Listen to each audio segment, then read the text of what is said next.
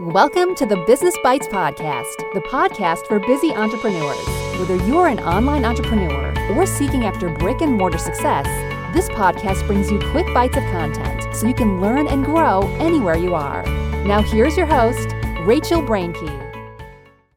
Hey guys, it's Rachel Brankey with the Business Bites Podcast, and this is episode 95. You are going to be able to find all of the show notes at RachelBrankey.com. We are coming up very quickly on the 100th episode, and guys, I cannot express to you how appreciative and grateful I am. So if you guys could please take a couple seconds just to leave a quick review, hopefully 5-star, on the podcast platform that you're listening to with this so that the podcast can continue without having ad placement, because my mission is to help you guys have information for free that's hard hitting. What's really important, I think, about the Business Bites podcast, apart from many other podcasts that are out there, is that I cut through the fluff, I cut through the muff, and we're specifically getting into action items that you guys can target in on. Like today, we want to talk a little bit about developing a personal brand, and I don't want you guys to be confused to believe that this is all, only if you're going to be like an influencer, only if you're trying to get like sponsors based on who you are and what like you wear or what you can show in photos. It really is fundamentally about the connection that you're going to have with your audience. And there's 3 major tips that I have for this. And I want you guys to dig into this. So go ahead, take a pause, go leave the reviews for me, grab a pad of paper, pencil, and hopefully something to drink, coffee, wine, whatever is your poison, and come right back so we can dig in. All right, so the 3 tips, the 3 topics, the 3 major headliners that I want to talk about in developing personal brand. Number 1, I want you guys to really commit to having consistency. I know this sounds a little cliche, but I think the most important thing, even if you feel like you don't have much of a personality, you don't have much of a story, you don't have a schedule, it's all about consistency. Being in front of people is going to continually to imprint on their mind. Think about the word brand. What does it mean? Brand comes from branding. Let's think about it in the context of what happens to animals when they're branded. They are seared with a hot iron onto their flesh. So what you're trying to do, and yes, I understand, that's a very graphic and unfortunate thing to think about, but in the context of business and you want to be as consistent as possible, and you want to sear your brand into the brain of the people that are consuming your content. So whether it's potential clients, potential networks, potential sponsors, you want to make sure that they are repeatedly and consistently seeing your brand. And the unfortunate thing is that we no longer can do this simply by posting, right? Because the algorithms today, the mass amounts of people that are on social media, we cannot just simply post and everything be seen. Maybe 7-10 years ago on Facebook, that was enough, but it's not anymore. And especially if you're in the Twitter or Instagram game, it's definitely not going to help you. So this is where you need to get consistent, not just in posting, but also consistent in developing the ways that people are going to find you, all right? So this can be multi-level, multifaceted here. It can be simply maybe you want to get on multiple channels because you're going to go on other people's podcasts, or you're going to use hashtags in a strategic way. All of that is going to depend upon who you're trying to reach, what your unique selling proposition is. If you guys don't know what I'm talking about when I mention USP, unique selling proposition, or who you're going to talk to, click over to RachelBrankey.com/EPI12, then come back to this, which I'm also going to link all related episodes that I talk about in this podcast. So you can just cut straight to the chase and go to RachelBrankey.com/EPI95. First point is consistency. Like, even if you think you have nothing hard-hitting to say something.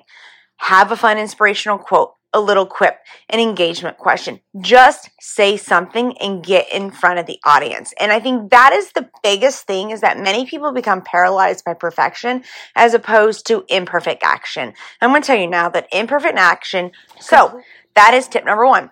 Tip number 2 is just outlining your likes and preferences. I mean, Not everyone's going to be your cup of tea. And if you've listened to episode 12 that I have, which is the magic of a client avatar, so RachelBrankey.com/EPI12, we talk a lot about this bell curve. And you guys can go through and work through the template that I have over there. I give it audibly, and you can easily jot it down. And you're going to result on the other side of who you're trying to reach, which you can then reverse engineer to determine what you're going to say. And that's where point number 2 is with this, developing a personal brand, is that you're then going to be able to come up with the things that you're able to touch that avatar with. They're going to speak to the avatar. And a lot of it is probably going to be rooted in your preferences. Majority of people, and this is anecdotal statistics, so don't go and get all scientific on me, but the majority of people that I work with when I do one-to-one business consulting, which yes, I do, so inquire through RachelBrankey.com, but the majority of people attract those that are similar, like birds of a feather flock together, and there's a reason for that. Very rarely, I do see it, but very rarely do I see people who are trying to attract those that are not similar to them. So when you're developing a personal brand, it's fairly easy to talk about your preferences. Everybody has a preference about things. Do you like thin spaghetti or thick spaghetti? So those are the types of things that you can talk about, and it's funny because maybe your spaghetti dish or your pasta dish may not have absolutely anything to do with your business. It doesn't have anything to do with my legal business. But guess what?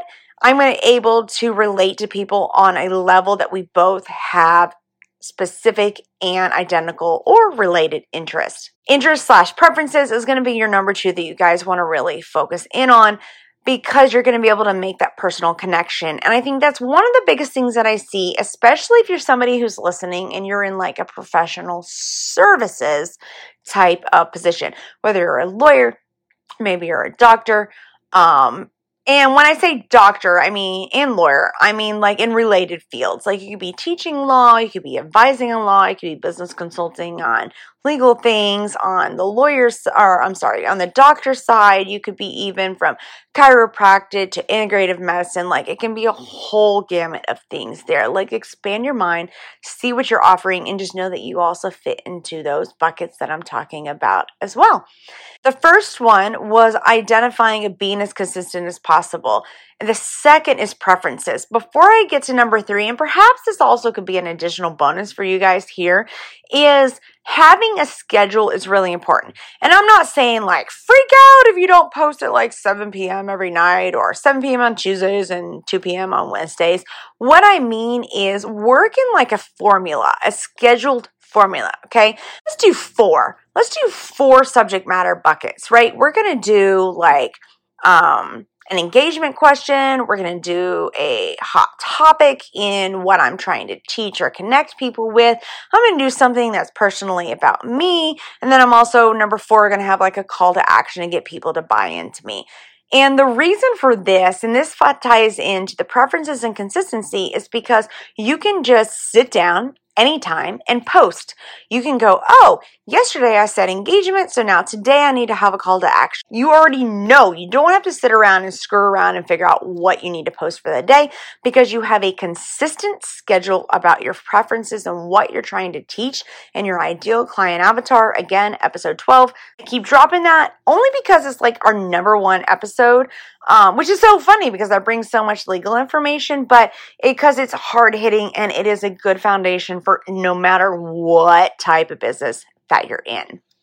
All right, so we have consistency is number 1, preferences is number 2, and then this bonus, and I guess we can make it number 3, is our schedule. What I really had intended for be our number 3 is to ensure that we're going to have a clear call to action on what we want people to do.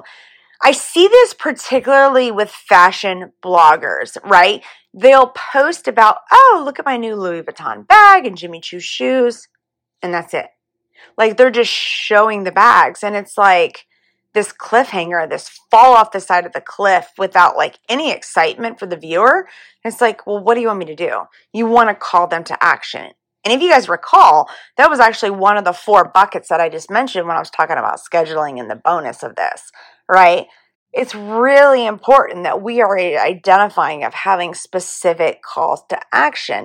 And I want to be the first to admit it. Like, I'm one of those, and you guys have seen through my Business Bites podcast, is that I am one of those that I'm not big to push the products that I have. I literally have legal templates for everything that I talk about. And so I'm a crappy salesperson sometimes, and I don't want to talk about it because I also don't want to sound salesy. But the reality of it is that in order to make a personal brand work, in order for it to actually be a brand, and I think this is what the distinctive difference with number 3 that I'm talking about here with this call to action, the difference between a simple personal posting about what I'm wearing or what I'm doing that day versus a personal brand that has potential for growth, whether it's by buyers who like to know it app, or I'm using fashion bloggers as an example, but you guys can apply it to any industry.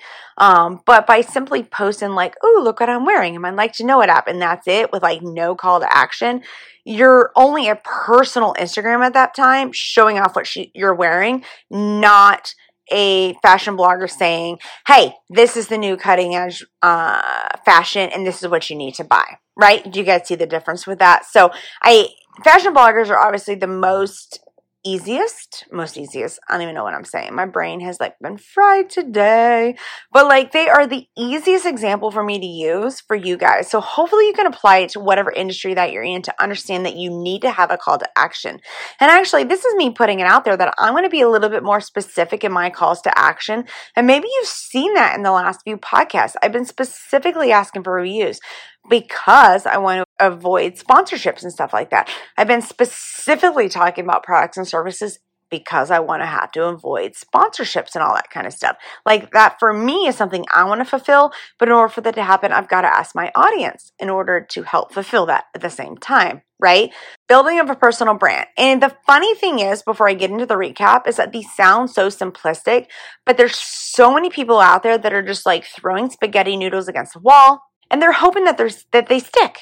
And then they're wondering what the hell is happening when the spaghetti noodles fall to the floor, right? And it's because they're not being specific in these steps. So hopefully these 3 steps are going to help you guys, because no matter what you're doing, whether you're in a corporate environment, whether you own that corporation or not, or if you're a solo creative business, you need to inject some personal brand in there, whether the branding is under your name or not. Personality sells. Sterile corporate logos and structured and mission statements do not sell.